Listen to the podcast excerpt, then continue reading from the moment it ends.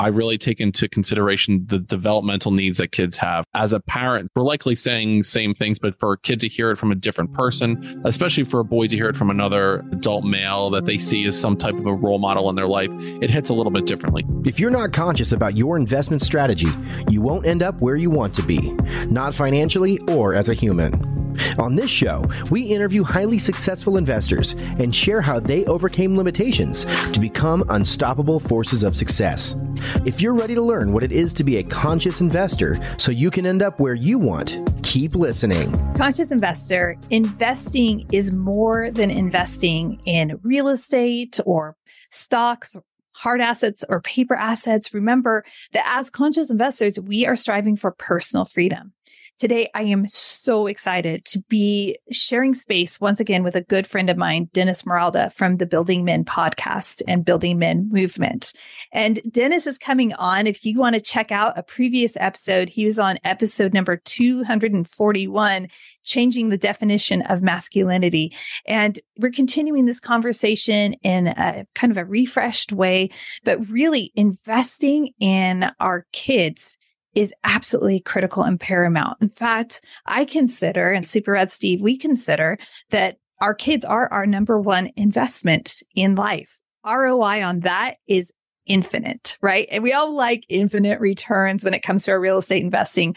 What about infinite returns when it comes to supporting our kids, right? And helping them prepare to navigate an ever changing world? Helping them develop the internal resilience and strength. In this conversation, Dennis and I go through, we talk about his experience as a 21 year old. Building Men started years and years and years ago. And it's been a movement that started as a college kid and then grew into what it is today. There are no overnight successes. Let's be real. And then we're talking about what it was like when he decided to leave his role as administrator at a middle school to pursue building out the Building Men platform further. After he left his job, the pandemic happened. Well, how am I going to pay the bills? How's all this going to happen? Savings is going down. And he starts a podcast. Game changer. We talk about dealing with failure. We talk about confidence and we talk about the three thieves resistance, distraction, victimhood. We also talk about the five needs of teenage guys, but all humans need these same things autonomy, competence, fun, relationships, and safety. I have full confidence, conscious investor. This episode is really going to just support you, uplift you. And if you have a teenager in your life, particularly a teenage guy, or if you have niece, a nephew, or you have friends, like share this episode with them because this is going to be affirming and challenging and uplifting. It's everything. All right. Well, let's dive on in. Dennis, it is always such a joy and pleasure to have you on the Conscious Investor podcast. So, welcome back. Second time or third time? I think it's second time. This is the second time you were on Building Men. I was on Conscious Investor. Yeah, no, our third podcast, but second on yours. So I'll have to reciprocate and have you back on Building Men then too. Oh, well, sure. I'm totally down for that. So let's go ahead and talk about your podcast for just a moment because, you know, I'm a huge fan and ambassador for the Building Men podcast. And I love the movement that you are creating.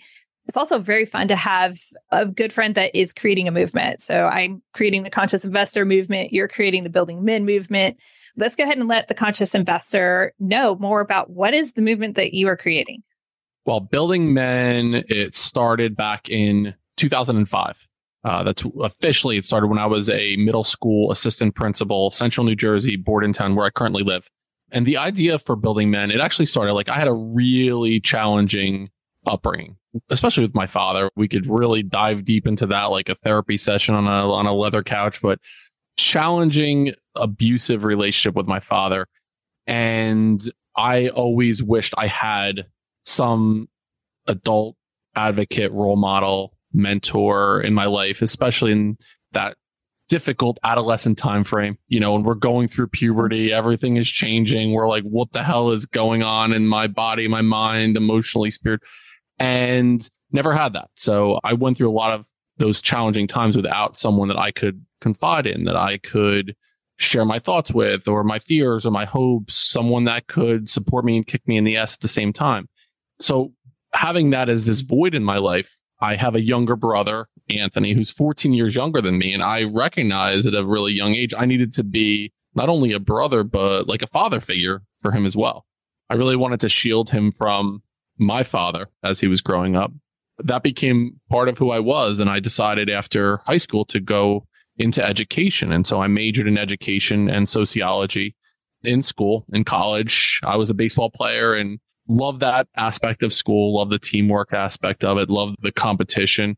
And when my playing days were over, I still had another year of school left. I changed my major halfway through and I added some things on in my major. And so I was in school for an extra year. And my extra year of school, I did an internship for the sociology piece of my major at Halfway Home for Boys. And this halfway wow. home was with boys that were in a tough area of South Jersey and they were in this program because they were either the victims of physical sexual abuse and or neglect or they had committed a crime and the court said you need to be involved in some type of program after school and so the halfway home was they were there after school every single day and so from like three o'clock until 10 or 11 o'clock at night and so i was learning how to do individual and group counseling as a part of this internship and now i'm observing clinically trained social workers and psychologists clinicians who were at the top of their game.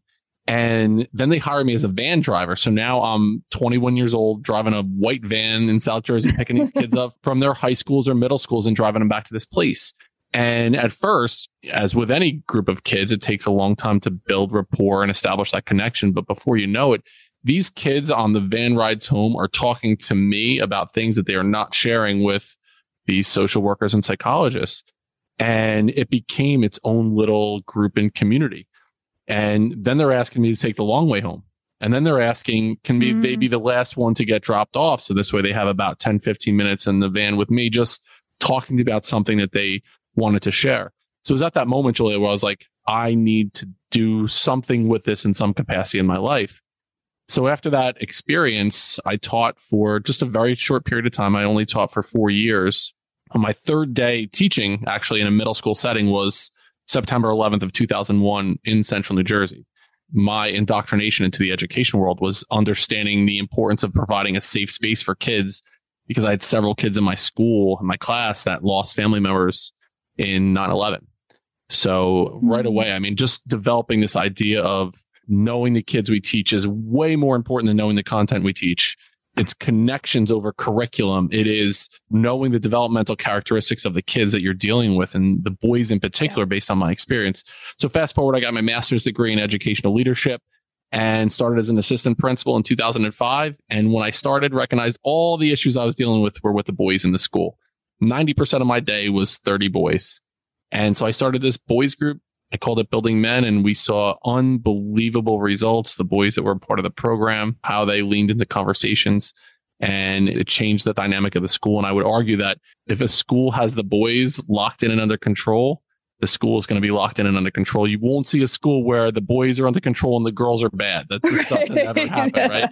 I mean, we could go into a, a, million different ways from there, but that was the origins of the building man movement, and it's gone through several iterations since then. Okay, I want to jump all over the place, but you know, one thing I just want to note, just for posterity, I suppose, is I love that it's taken decades to percolate. Like it's been nearly, I am exaggerating, but it's been nearly 20 years. Mm-hmm. I mean, if we round it up, I mean, 2005, this is 2023.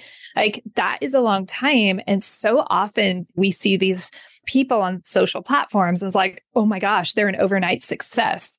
But nobody's paying attention to the track that was laid and the foundation that was laid way back when and the experiences that were had. So I love that you said like this is an iterative process. This is something that began way back then and you stuck with it. And I just want to ask this mindset question and like we're going to just bookmark this. We're placing a bookmark on the story just to ask yeah. how was that for you processing and allowing yourself to iterate that? And you're raising your own kids at the same right. time. So that yeah. influences everything. But I mean, I find that so often many people will expect something to look and act a certain way. And when it doesn't, they just shelf it or quit on it or shame themselves or something. But how were you able to take that process and say, I'm sticking with this and I'm tweaking it and I'm going to tweak it again and again and again? Well, I think starting with, I recognize one, it was part of my purpose, part of my calling was working with those boys that were going through a lot of challenging situations. I saw myself in them and mm-hmm. wish that I had someone to be there for me. So I saw that. And as I went through it, it did. It was ready, fire, aim when I started the Building Men program. Um, and I learned so much in every meeting that I had with the boys. I mean, I was mm-hmm. learning about things developmentally, what they're going through. I put myself back into their shoes as a middle school kid. What were things that I was thinking about? But as I was going through it, I was also at the same time, I was going from assistant principal to a principal in my mind, I was climbing the ladder where I was like, okay, the next thing I'm going to get my doctorate and then I'm going to become a superintendent to make the money to do what? Right. To right. sit on the top of the castle and push papers around. And so as I was doing it, there was a piece of me living a bit of an inauthentic life where I was like, I'm just trying to chase the money and get the next bigger paying job as I was still doing this program. So there was a little bit of like, as I was looking in the mirror, I love the building men piece of, it, but I was also like, you're not living authentically either. Because if you really were, you would be leaning into this whole thing, this whole movement that you have in your mind. So it wasn't until 2019 I left public education after being a principal or assistant principal for 14 years and started doing some coaching and consulting work with school district. It wasn't building men yet. That took a little bit more time, but it was mm-hmm. how do you build community? Like, how do you intentionally mm-hmm. create community? Because if you're an educator it needs to be intentional. You have a group of kids together. A community is not established just because you're all following the same schedule and it's period three and it's 10, 15 in the morning. You need to be really intentional about that. Yeah. How do you manage behaviors proactively and reactively? And most of behavior management happens before there's a behavior. So mm-hmm. even work that I do now with parents and as I'm coaching kids, a big component of it, as you know, is like a conversation with the parents. And so much of it is how are you speaking? What language are you using? What systems are you set up? How are you modeling? And so I did that for a year and then COVID shuts it down. And so now I leave my job making $150,000 a year. I had a pension around the corner and I take a risk and it doesn't pay off. And now for like three or four months, I had no income. My savings was almost gone. I have three kids and I really didn't know how I was going to pay the bills um, in a month or two. And it was really scary for me. And that's when I started the podcast. It was in the middle of like one of the lowest times in my life. And I'm like, all right, welcome to the Building Men podcast. I don't know what the hell I'm doing, but listen to me. and from that, it was like almost, I'm going to act. And then as I act, I'm going to like move, move, move. And then the confidence is going to come along with it. Mm-hmm. And that's one thing that I'll tell young men now too. You can't wait for the motivation. You have to start moving and the motivation will follow based on your movement. And then from there, it's taken on several different turns to where it's finally where I see how I envision it, where I'm doing individual coaching, group coaching. I'm working with schools. I'm doing workshops for teachers, for parents, and for kids. It's all kind of come together. But it was an 18 year overnight success. It really took a long, long time to get to where I am right now. It's amazing. And I love how you said, you know, the confidence is going to come. So often I, hear people talking about like, oh, if I only I had your confidence, or I just need more confidence. And I get a little frustrated with that. You think anything that people who are creating content and such or leaning into their dreams, the confidence comes because you're taking action, you're on the field playing. And yeah, you get hit, you get knocked down and everything. However, then you know it, you get right back up and you're more confident than you were before. You have more clarity and you have a better sense of where your gaps are and how you're going to do things. Like confidence isn't just this magical. You don't just get confidence and get going. The confidence is the reward of the actions that you take. 100% agree with that. And I'll tell kids all the time confidence is created by making promises to yourself and keeping those promises and doing it again yes. and again and again quick aside, and here's a good parenting tip, and I'll throw a couple out there during the episode for those of you that have kids of your own. Mm-hmm. There's a TEDx talk called the Super Mario Effect. And so we know the game Super Mario Brothers were in the, yes. that age group where that was a big part playing Nintendo. And the thing at Super Mario Brothers is you would get to a level, you know, and you're big Mario and you're trying to save Princess Peach from Bowser and you hit A and B and you jump over the turtle and you hit it and it moves, jump over the little blocks and then you get hit and you shrink down and then you die in the level. And you go back to the beginning of level three, two. It doesn't take you all the way back to the beginning. And you're like, okay, what did I do wrong that time? When I jumped and I hit the turtle, I need to jump again. And then you do it and you're like, okay, I got past that point. And then you learn a little bit. And so the failure of what you're doing is a little building block for I learned something not to do in that situation. And so the Super Mario effect, the TEDx talk, is a guy who is this famous YouTube content creator around coding, like video game coding. And what he did was he put this challenge out to his audience and he said, listen, I'm looking for 100,000 people that are willing to learn how to code a video game. So if you're interested, sign up and whatever. So he got 100,000 people to do it and he put them in two groups. So group A, he said, I'm going to teach you how to code. He gave them all the directions on how to code and they had to go on and do all the things that he told them how to do. The big difference, so group A, if they made a mistake with what they were doing, there was a big thing that popped up on the screen as they were trying to code and it popped up on the screen in red and it said, that's wrong. You lose five points.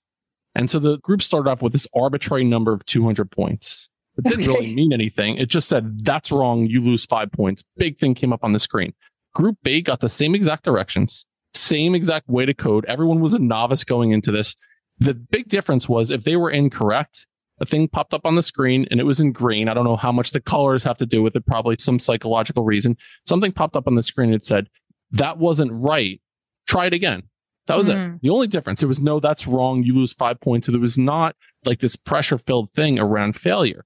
And so the thing that happened, it was magical that happened and statistically significant with 100,000 people that right. went through this challenge. Group A, the people that did it were successful 50% of the time. So half the people that tried it were able to find success. After they were wrong, they tried an average of five more times.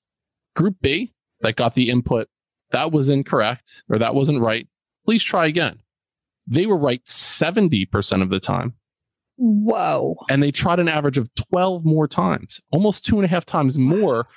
That was the only difference. And it really right. speaks to how the human brain works. How do we deal with failure? Is failure something that should be seen as the be all end all? Or is failure an opportunity to learn from something and be celebrated?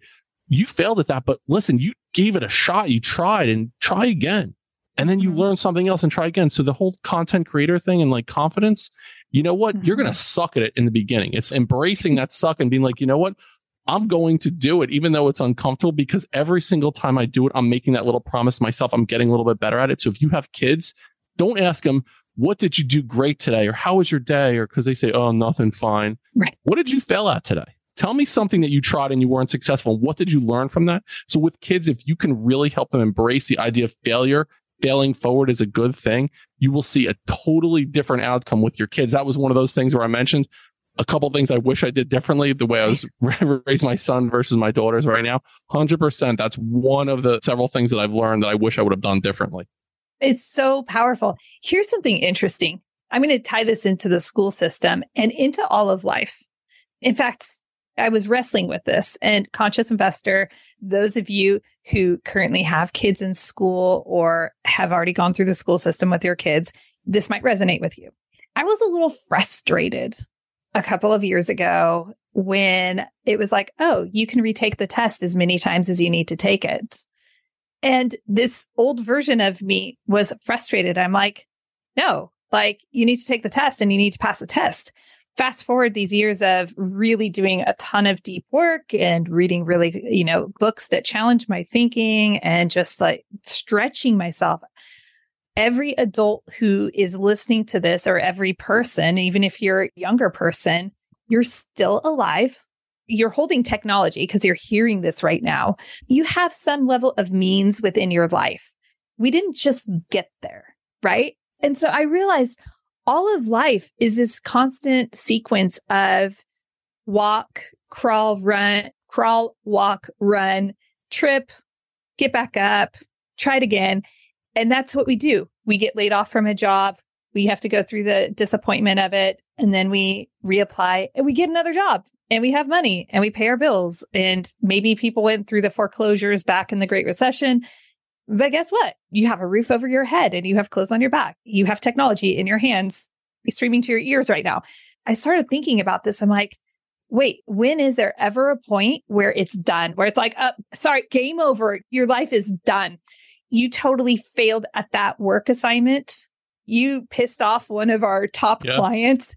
It's not like you're dead. So what do you do? You get back up again. I'm like, it's. it's such a great point. And I love you bring in the stand, crawl, walk kind of thing too. Think about this with kids, right? So you brought in that idea. I'll, I'll, use it as a quick analogy. With kids, you have your own kids and you're like, you can't wait for them to start crawling. I don't know. I mean, once they start crawling, all hell breaks loose. But right. so they start crawling and like, okay, then we're going to have them stand up and take a step. And so as kids take a step, they take a step, they wobble a little bit and they fall over. Like later on in their life, they'd be like, all right, you know what? I'm just going to crawl right now because I gave it a shot. It didn't work. I guess I'm not a walker. But what do they do? They fall down and you're like, get back up and walk to mommy, walk to dad. And then they take another step and then they fall. And all of a sudden they take three or four steps and then they look like a drunken sailor walking out of the bar. But then they get to yeah. a point where they're walking around and like, at what point do kids get to that space where they're like, you know what? I did something. I gave it a shot. I failed at it. And that's it. I'm never going to do it again. Well, it's us. It's society and it's the adults in their life that are not normalizing. That's okay get back up, give it a shot again. You failed, you got six out of 10 incorrect. Well, let's look at the six he got incorrect. Let's do it again. We'll learn how to do whatever the problem was because that will serve you more in your life. We have to reimagine that. And I love you even mentioning I've gone through several iterations myself on how I feel about incorrect answers. it's an important and it's interesting. Once I started articulating this with, you know, my son, it was just a matter of, wow, this is really interesting how have I not connected these dots before? It's really easy to compartmentalize different parts of our thinking and say, oh, well, that's school. Well, wait, let me challenge the thinking that I was raised with. Like, let's just go back to that for a moment and challenge it. So I love that you and I can just like take these detours yeah. and to support going back to the conversation um, going back to the bookmark now. and yeah. so let's go into what it is like your ultimate vision for building men. What is it that you see building out and providing it to the world?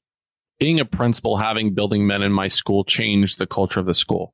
When I first started, I asked the boys in the program, What do you think a man is? Tell me about a man. What does that mean to you? And the boys were, it was things that I would have said when I was in middle school age range or high school age range. It was like, you have to be the best athlete. You got to be bigger, faster, stronger.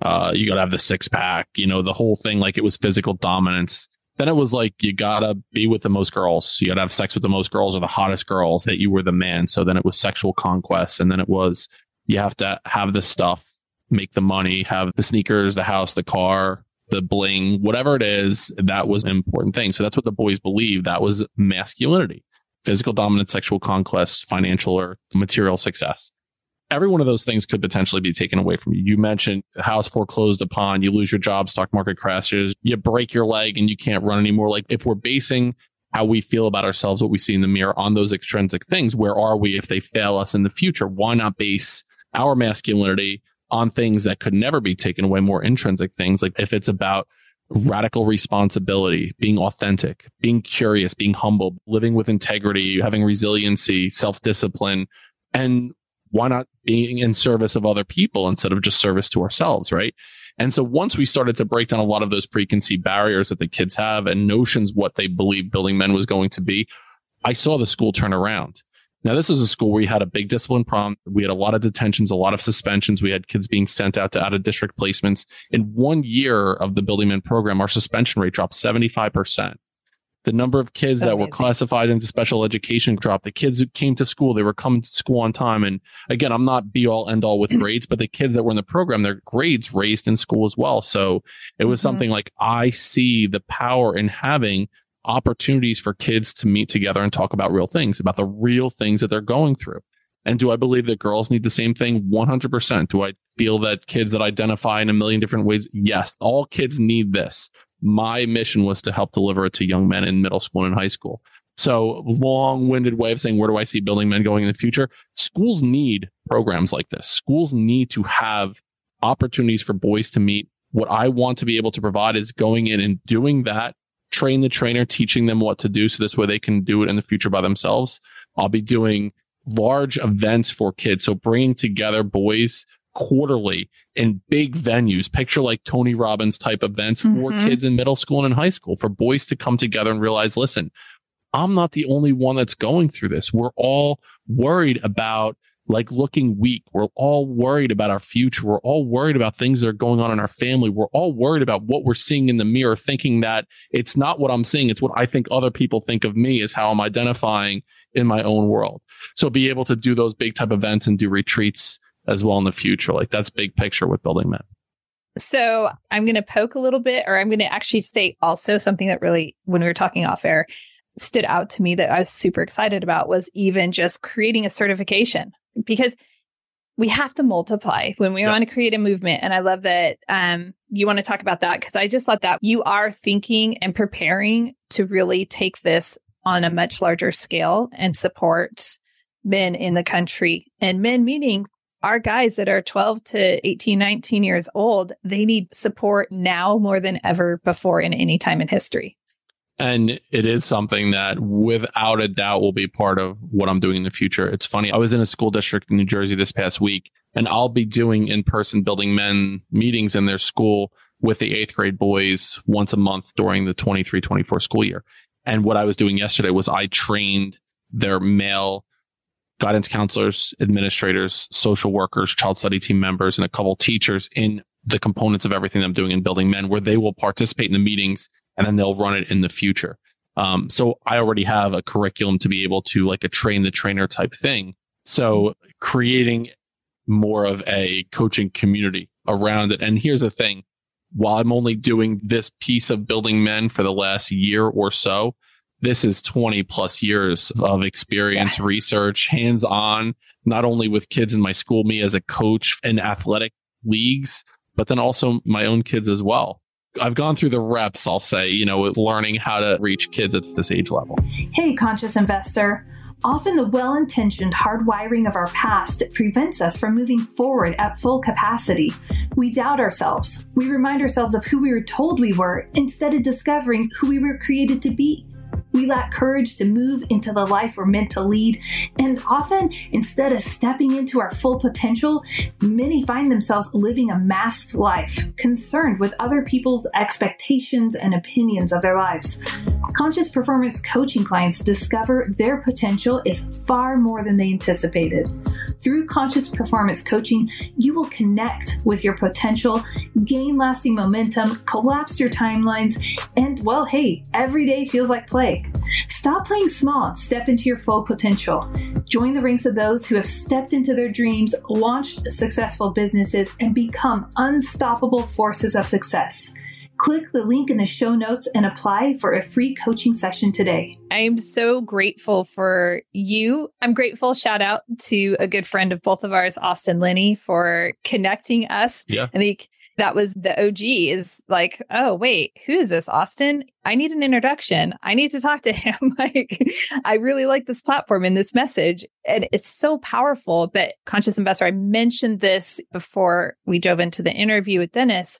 But I mean, Dennis is a friend, but he's also working with my son and watching that progression and having that support. I don't know why. Well, one, I didn't have access to that for my son before meeting you and before you actually launching that, you reached out to me. So remember, always conscious investor.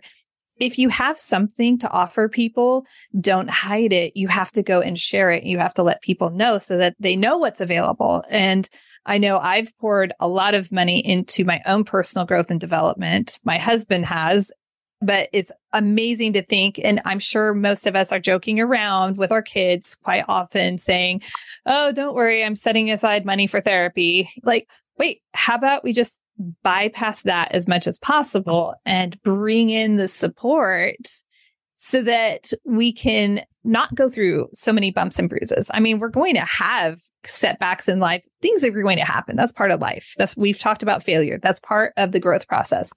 But why don't we make that the right kind of fails?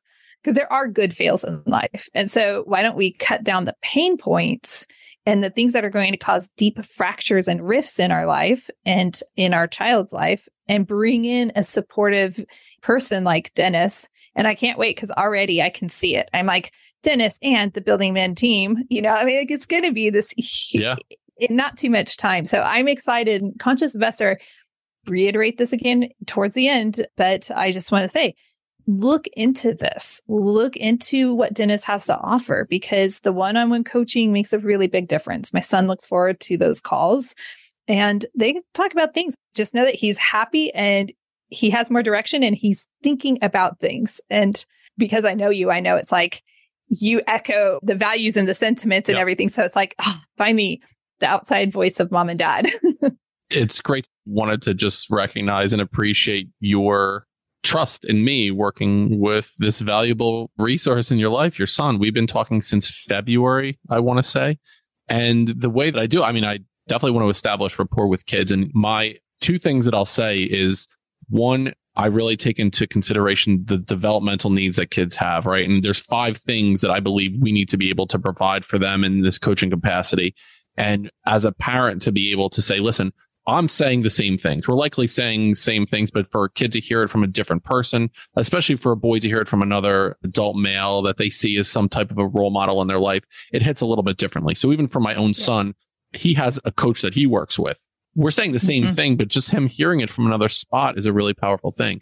So the needs are autonomy, you know, making sure that their voice mm-hmm. is a piece of the space, that they feel like their voice is being heard, that they have a say in their future, right? So it might not be across the board, right? You definitely put up guardrails for kids, but their competence to feel like they're good at doing things. And that again, that taking those risks leads to confidence then by the action.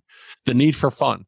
Kids need to have a good time. They're going to find a way to have fun. So I do like, I will joke around with the kids. Like once I get to know their personality, don't come off right off the bat and whatever, but I will joke around with them. And they like that being able to speak in a safe space about things that are going on in their life and be able to laugh about those things that are going on as well. The need for relationships, not only with relationships with friends, with family, with teammates, with other adults, but to have a relationship with potentially an adult male role model in their life. And then finally, safety. And so if they feel like they're supported in this space and I tell them, listen, what's said here stays here whatever is said, it's between you and I, unless you're into some weird stuff that I, you know, you're going to get like, I want, like, if you're doing some weird stuff with farm animals, like, we're not going to go down. So I'll tell them, as long as you're not a danger to self or others, like everything is said here stays here. But what I'll also do is, and you could t- speak to this, I can help them broker conversation. So if they're like, there's something that's really important to me right now and it's bothering me, I don't know how to talk to my parents about it. So I'll say, okay, like, what is it? Let's practice the conversation. Is there a way that I could potentially be a support and be this conduit for a conversation with your parents, which is something that we went through with your son? Having said that, though, I keep in mind, and I call it the three thieves. There are things that are vying to take away a young man's success. And I call them the three thieves, and it's resistance, distraction, and victimhood. Mm. And one of those three things, if a kid is not finding success, one of those three things is getting in their way. So I have ways to go about identifying what they are. And then how do we go about attacking whatever that thing is? So the resistance, I don't want to do the hard stuff that's in front of me. I'm lazy. I just don't want to do it. It sucks, blah, blah, blah. The distraction, which could be in the form of a phone, it could be a video game, it could be um, eating, it could be pornography and here's the other thing if you're listening and your kids in middle school, they've seen pornography before, just understand that. It just, so what can you do to have conversations yeah. with your kids about it? And then finally, victimhood, which I think is like, that is the Voldemort of those three things. And it basically is like, it's everyone else's fault. It's a teacher's fault. It's my parents' fault. It's a coach's fault without ever looking in the mirror. So how do you get them to take back control of their destiny? It's not someone else's. Like, what can we do? And so I have a lot of little tricks that I help them overcome that victim mindset as well. So those are the needs that I try to meeting with kids. And then those are the three thieves or the big things that stand in their way. And I have ways to go about helping them overcome those. I love this. And conscious investor, you're applying these to young men. These are really like applicable to every human being. and yep. I guarantee that you're probably struggling conscious investor. You probably deal with resistance distraction or victimhood. You probably have a propensity to kind of fall into the arms of one of those when things get rough. And so again this isn't just about our teenage guys in the world growing into men. This is about uh maybe i should be looking in the mirror and doing some reflecting. But to your point also i just have to say another huge mindset shift you know this but we'll share this with a conscious investor is that I mean, we went from no, our kid's not going to have a cell phone to, oh, wow, we have this conversation, you know, the brokered conversation.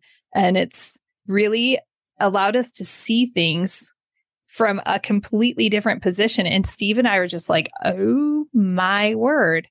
Our thinking is antiquated on this, and the world is not the same as it was when we were growing up. And cell phones aren't what they were when we were growing up, and they're used in very different ways for better or for worse. But this is a tool, it just shifted everything. And so that's something that now, months later, we're really grateful that we went down that path and that we get to teach him and train him how to use this tool and resource and allow that accountability to come into his life. And it's like, oh, wait, what's going to happen when he turns 16 or 18 or whatever magic age or whatever magic thing that we had in our head? Like, wait, how about we use this as a teaching opportunity? Yes. Because those three thieves are all held in the little device the computer in our hands.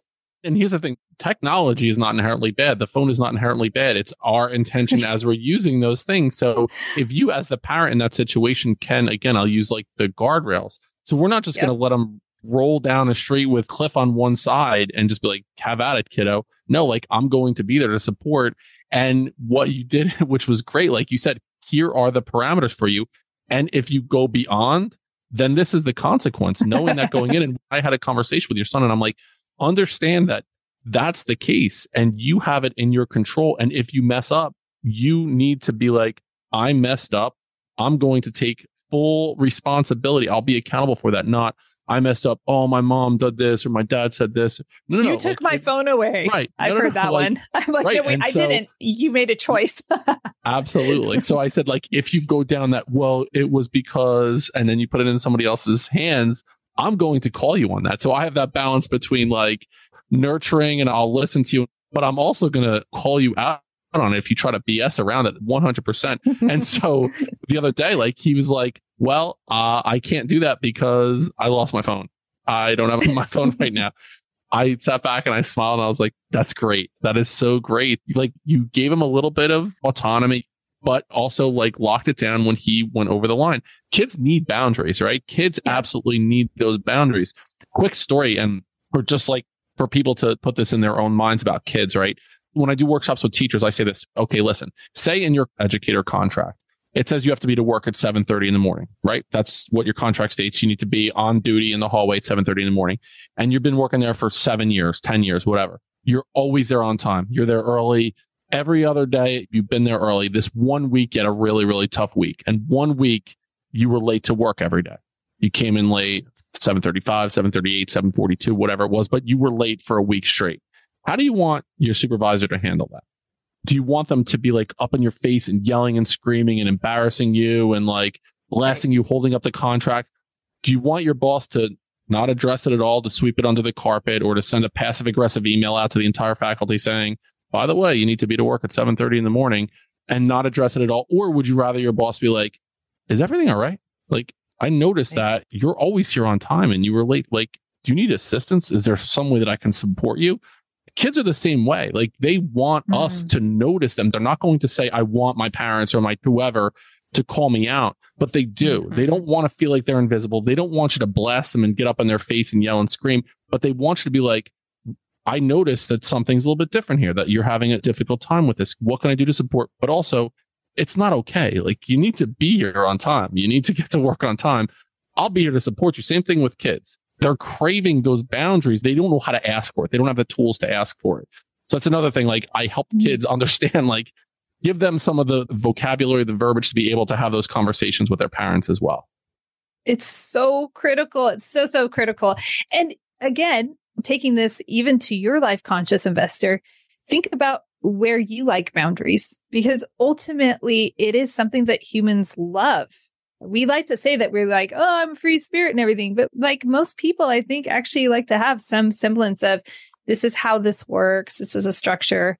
It's probably an 80 20 on there, probably Pareto's principle going on, but uh, generally speaking. Yep. So, oh, I appreciate you so much, Dennis. And I appreciate just how you haven't let all of your experience and all these years and this inner drive, this purpose to really raise up a generation of strong men, it's absolutely critical, in my opinion, at this point in history that in our country specifically, I'm like, oh my gosh. And it's exciting. And I'm going to be the person that's going to be the naysayer. I look around and I do see like I mentioned, you and I were talking off air. I just took this crazy cool trip with my son, watching him carry and conduct himself on that trip with strangers and with people and flight attendants and XYZ, whoever it was we came in contact. And like, he knows how to carry himself. He opened the door for me when we were getting into the Uber and things like that. He understands. And yeah. so I think that there are men in the making and the support that we can offer them because they're more of the anomaly, but they're out there and offering them that next level of support and affirmation and community. And that's something we haven't spoken about yet, but I love the foundation community and those meetings where this group of guys, they get to get together and learn. In fact, oh, I don't have Akshay's book here, but I just had Akshay on the podcast and just phenomenal. But Will, after that foundation meeting, was like, oh my gosh, he's so awesome, you yeah. know, and to have these role models and proximity to them, that proximity effect. So let's talk about the foundation and conscious investor. Think about this like a mastermind for youth. Mm-hmm. Right. And so when we think about us as adults getting how we're growing personally, like we work with someone potentially as a one on one coach we might also be a part of some type of a group, an online group or a community where getting advice, we're learning, we're getting articles. We might click on a link and watch a video that can inspire us. That's what I'm doing with these young men as well.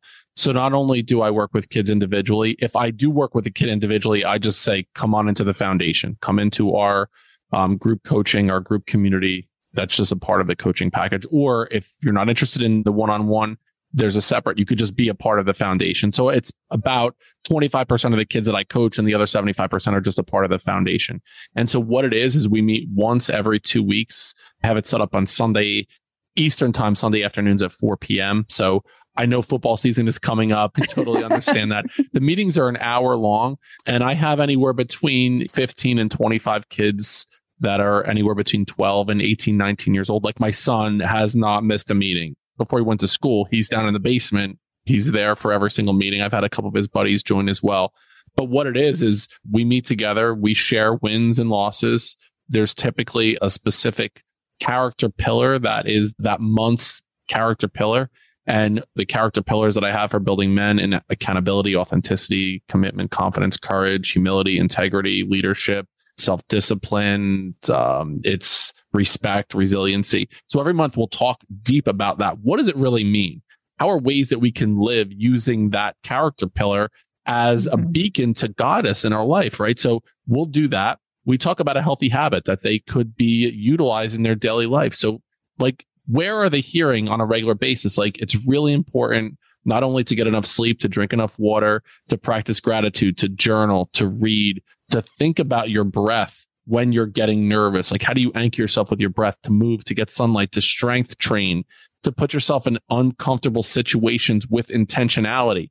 So we're talking about these things as a group. And so these boys are going through this, learning about these character pillars, these healthy habits, and then they're having conversation with these really powerful role models. And so guys that I've connected with on the podcast that I've had on as guests that I felt like these guys are really, really good mentors. I bring them on do a quick introduction, and then we have a conversation. So it's a mini podcast that lasts about 15 minutes. That's live. So the boys are there watching, and then they get to ask these guys questions.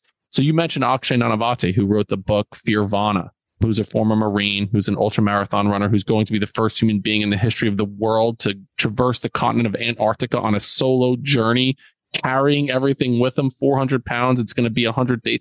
This was a guy that I have on the foundation in July having a conversation with them and then opening up to questions from young men who now have access to this unbelievable role model. Jamie Gruber is going to be on. I don't know when this is going to air, but he's one of the members of GoBundance who hosts the podcast Tribe of Millionaires, who's just an unbelievable entrepreneur. So he's going to give these kids advice if they're interested in going into the business world or going into business for themselves. I've had on world class athletes. I had on a guy named Chris Ruden, who's a power lifter. He's a motivational speaker and he was born with a disability where he has a mechanical arm and he's deadlifted like 700 pounds and one arm is mechanical. And so he's on the foundation giving advice to these boys. I've had different coaches that have been on. It's just been a really powerful experience to watch the kids hear conversations that men are having. Um, and so my brother Anthony is my co-pilot on it as well. And so Anthony's a fitness freak. So he gives a lot of nutrition tips for the boys and strength training tips for the boys as well. But them hearing these conversations and then having access to ask for a piece of advice. So I have kids in my group that are starting their own business and they're like, how do I go about doing X, Y, and Z? And this guy that they're talking to gives them, well, when I was your age, this is what I thought, and this is how I overcame, and this is what I did. So it's a really powerful thing. We meet twice a month, and this is just a rolling enrollment. So anytime you want to join, I'm just going to keep going with the foundation as well. Proximity effect is so critical in life. And I think some of those names that the people that you've had on the foundation meetings, those are people that many people would pay a very large amount of money to be in the room to hear them speak from a stage. And then to create this small space where this small group of guys can be in that proximity. You're not in the shadows, you're not up in the nosebleed, you're like sweat distance, you know, at the concert. And it's like, oh my gosh, and I can talk to you and actually have this conversation. It's unbelievable those guys are going to look back on that and realize the gift that that was. And that's a gift that the parents gave them because ultimately the parents are footing the bill. So it's like that parents having that foresight to say, I'm investing in you because you are my number one priority. You are my number one asset, if you will. Like if you want to think about investments, like our kids are number one investment. Yep. And I appreciate you saying that too. And cool thing is, as the guys are coming on, the guest mentors that I have on, they say to the boys, like, listen, for you to show up here on a Sunday afternoon and spend time as a 15, 16, 18 year old on personal growth and development, like you are so far ahead of the game. When I was your age, I was doing this stupid thing or that. Like the fact that you're doing this, kudos to you for doing this. And then what they'll do is they give them one or two pieces of advice, like if I were to go back into my middle school, high school age range, I wish I knew this because if I knew this thing, it would have catapulted me to success. And then here's a book you should read. Here's a podcast you should listen to. Here's a video you should watch. So now these boys were stacking these things like they're developing this library of resource from people that have found success in whatever area they're in. So I love it every week. I mean, I would do it for free. It does like I'm not doing it for financial gain in any way. I do it because I see the impact that it's having. I mean, just for my son to be a part of this, I know mm-hmm. for a mm-hmm. fact like he went off to school so much more prepared for his freshman year of college because he was a part of this program. Yep. Mm, I love it. My gosh, we could go on, but we do have to wrap things up, which is always sad it's always a bittersweet thing, but I appreciate you so much, Dennis. I have one final question for you, and then we'll get your contact info for the conscious investor and everything. But the question is this based on a lot of people are saying, oh, I would have known this way back then. And I've actually flipped that question recently because as I've matured in life and I've found that this is a common experience, I've distanced myself from some of the good things that came about because I was young hmm. and spirited or whatever. So I've actually done this exercise where I've gone back to my younger self and said, well, what would my younger self tell me right now? So my younger self was not fully informed. It was an uninformed optimist.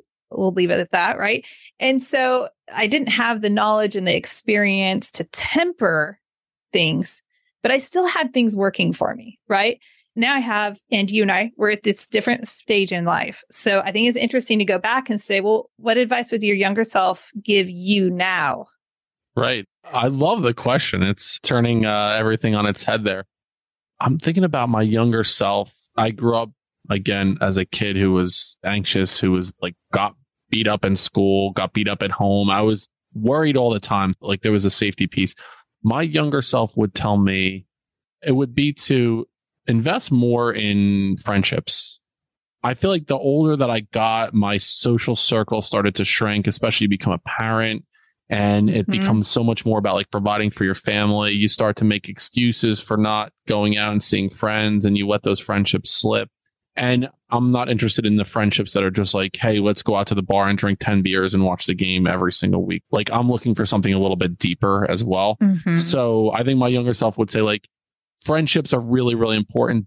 Don't let them die out. Even if you need to be the one that picks up the phone and is like, hey, we haven't talked in a month. Like, let's get together. Let's go golf and let's do something. It would be around the importance of friendships. And I think men in particular, like, it's easier for us to not do that. Like, hey, wife, the kids, the job, the blah, blah, blah. I got to mow the lawn. I, you know, I just don't have time. So that's what he would tell me. And I need to listen to him right now. Now that we're talking, I'm going to do that as soon as we're done here. I'm going to reach out to a couple friends. It's like, hey, thinking about you. I love the question. It's almost going back to some of the concepts we've spoken about, like changing my idea of, wait, it's fine if they need to retake a test. That's how they're learning. Okay, that's fine. It's fine that yeah. they get a cell phone at whatever age. Like, and flipping that I only have wisdom as I get older. Well, I do, but my younger self wasn't a total idiot. It's not like we're bumbling idiots usually. Yep. Even if we struggled severely in different capacities, there's still merit to every person. So I love that. That's a great answer. That's a great question. It really got me thinking as far as what the hell would I say to myself? It's a, it's a really good question. Thank you. I appreciate that. Um, the conscious investor is inspired and interested and curious about building men and about what you have to offer as building men, what you have to offer for our young men ages 12 to 18, 19. Let's go ahead and this may come out before your event. So let's just talk about what do you have going on? How can the conscious investor connect up with you, your platform, and all things that you have going on? Thank you so much for the opportunity. So my website, buildingmen.io is where you can find everything. So one-on-one coaching, information about the foundation and or if you're interested in having me come to a school and start setting up a program like this, I sent you a couple links as far as like special offers just for conscious investor listeners where you'll get, I think it's like 20% off of the foundation, like $250 off of one on one coaching if they're interested. So if they book through that, I have a special link set up. I'll be the one of the main speakers at a big event called the Enlifted Experience. It's in Richmond, Virginia, October 6th, 7th, and 8th. There's a thing on the Building Men Instagram page. Building.men is my Instagram page. There's information on there where you can book through that and save a couple bucks as well. But I'll be one of the keynote speakers for the event. So that's where you can find me. Building Men podcast is available wherever you can find podcasts. And just a quick thing as another piece of advice for parents, like every parent that I'm talking to right now, I'm like, I need to make sure that I get this out. There's a book called Mindset. The author name is Dr. Carol Dweck, D W E C K. It talks about the difference between fixed mindset and growth mindset. And as a parent, a thing that I wish that I knew that right now is such an important piece of how I'm talking to my daughters. Oh, there it is. Such a great, great book, Mindset. So I listened to it as I was reading it. I'm listening to the audiobook as I'm reading it. I'm such a, a fan of it. One of the big pieces of advice that I would give to a parent if they're listening right now is when you're thinking about praise for your kids, whenever you're thinking about praising your kids, do not praise their identity. Don't praise them for being, you're so smart. You're the best athlete. You are the greatest at this. You're the best softball player. You're the best blah, blah, blah. When you praise identity, it actually is a detriment to your kid. We could do a, a total podcast just about this idea, but I want to make sure that I hit this. Mm-hmm. If you're going to praise your kid, praise them on their effort. Praise your kid on how hardworking they are, how resilient they are, how their work paid off in whatever success it is. Don't attach praise to identity, attach it to hard work every single time. When you do that, they're going to work harder. They'll get better results. They won't fear failure in the future if you're praising them for the work that they're putting in, not the result of the work that they're putting in. So that's a quick aside. I mm-hmm. wish I knew that as a parent earlier on. Once I did learn it, again, like as we reconfigure our ideas about different things, now it is 100% a part of how I work with kids talk all about the effort, not about the identity. Okay. I'm always grateful for refreshers. Also, if you're watching on YouTube, Conscious Investor, I'm holding the book up. It's a great book. This is like an anchor book on mindset. really at the forefront of people getting into this concept of mindset. So, Anchor Book, definitely worth your while. But I really appreciate even circling back because sometimes we know things and we just have to hit refresh. And it's like, mm-hmm. oh, yeah. Yeah, yeah, yeah. Make sure, you know, and that's such a good thing. And this is why it's so important. And conscious investor, I want to just say, I'm going to ruin this. Thank you, conscious investor, for pouring into yourself. I was going to do it where it's positive praise, right? It comes so naturally. So then it would be more the effort. Like, yeah. thanks for listening on the treadmill. Like, you made a point to put this in your ears. Good job. Yay for you. yep. Oh, 100%. I love it. Conscious investor, I am grateful for you. And I know that you do set time aside to listen to the show. And I am so grateful. We have like 218 rating and reviews. And I am wow. so grateful for the time and care and attention that you have taken to just let me know what's standing out to you about the show. Remember, I'm not just a voice that's streaming through your ears. Neither is Dennis. We're real people and we love to serve and support people. That is a common thread, the golden thread between both of our platforms and the movements that we are creating. And so don't be a stranger. If Dennis's message is resonating with you, please make sure go follow him on Instagram. He always has amazing content there. Schedule time. If you have a teenage guy, 12 to 18, 19 years old, look into at the very least a foundation, at the very bare minimum. We spend tons of money on sports and all these other things for our youth let's invest in their future version of themselves. Let's invest in launching them in a really powerful way into the world and equipping them so that they're better prepared to navigate the ever changing world around them. And so look into that. I highly recommend the one on one coaching. My son loves it. And so, and he gains so much from it. I can't even really tell you too much about it because it's a vault and I'm totally comfortable with that because I know that he's in really great, capable, caring hands. So look into everything. And then remember, if we have not spoken, we want to have personal freedom in life. So, personal freedom does include financial freedom. So, if you and I have not had a conversation about what your goals are in life, both financially or for you personally, like schedule a time for us to talk. And I promise you, if you look down at the reviews over on Apple Podcasts, you'll see a lot of reviews where people are like, oh my gosh, it was so fun talking. we'll actually, it will be a meaningful conversation and doesn't cost you anything. Dennis, maybe I should start charging for that. okay. Conscious investor. Until next time, live big, love bigger, and do great things. Overwhelmed by apartment syndication but want to learn more? Let me help you press the easy button head over to threekeysinvestments.com and download Syndication Made Simple. I explain simply how the process works, who's involved, and how you can get started today. You're smart, and with this simple guide, you'll be able to understand the process. Head over to threekeysinvestments.com and download Syndication Made Simple.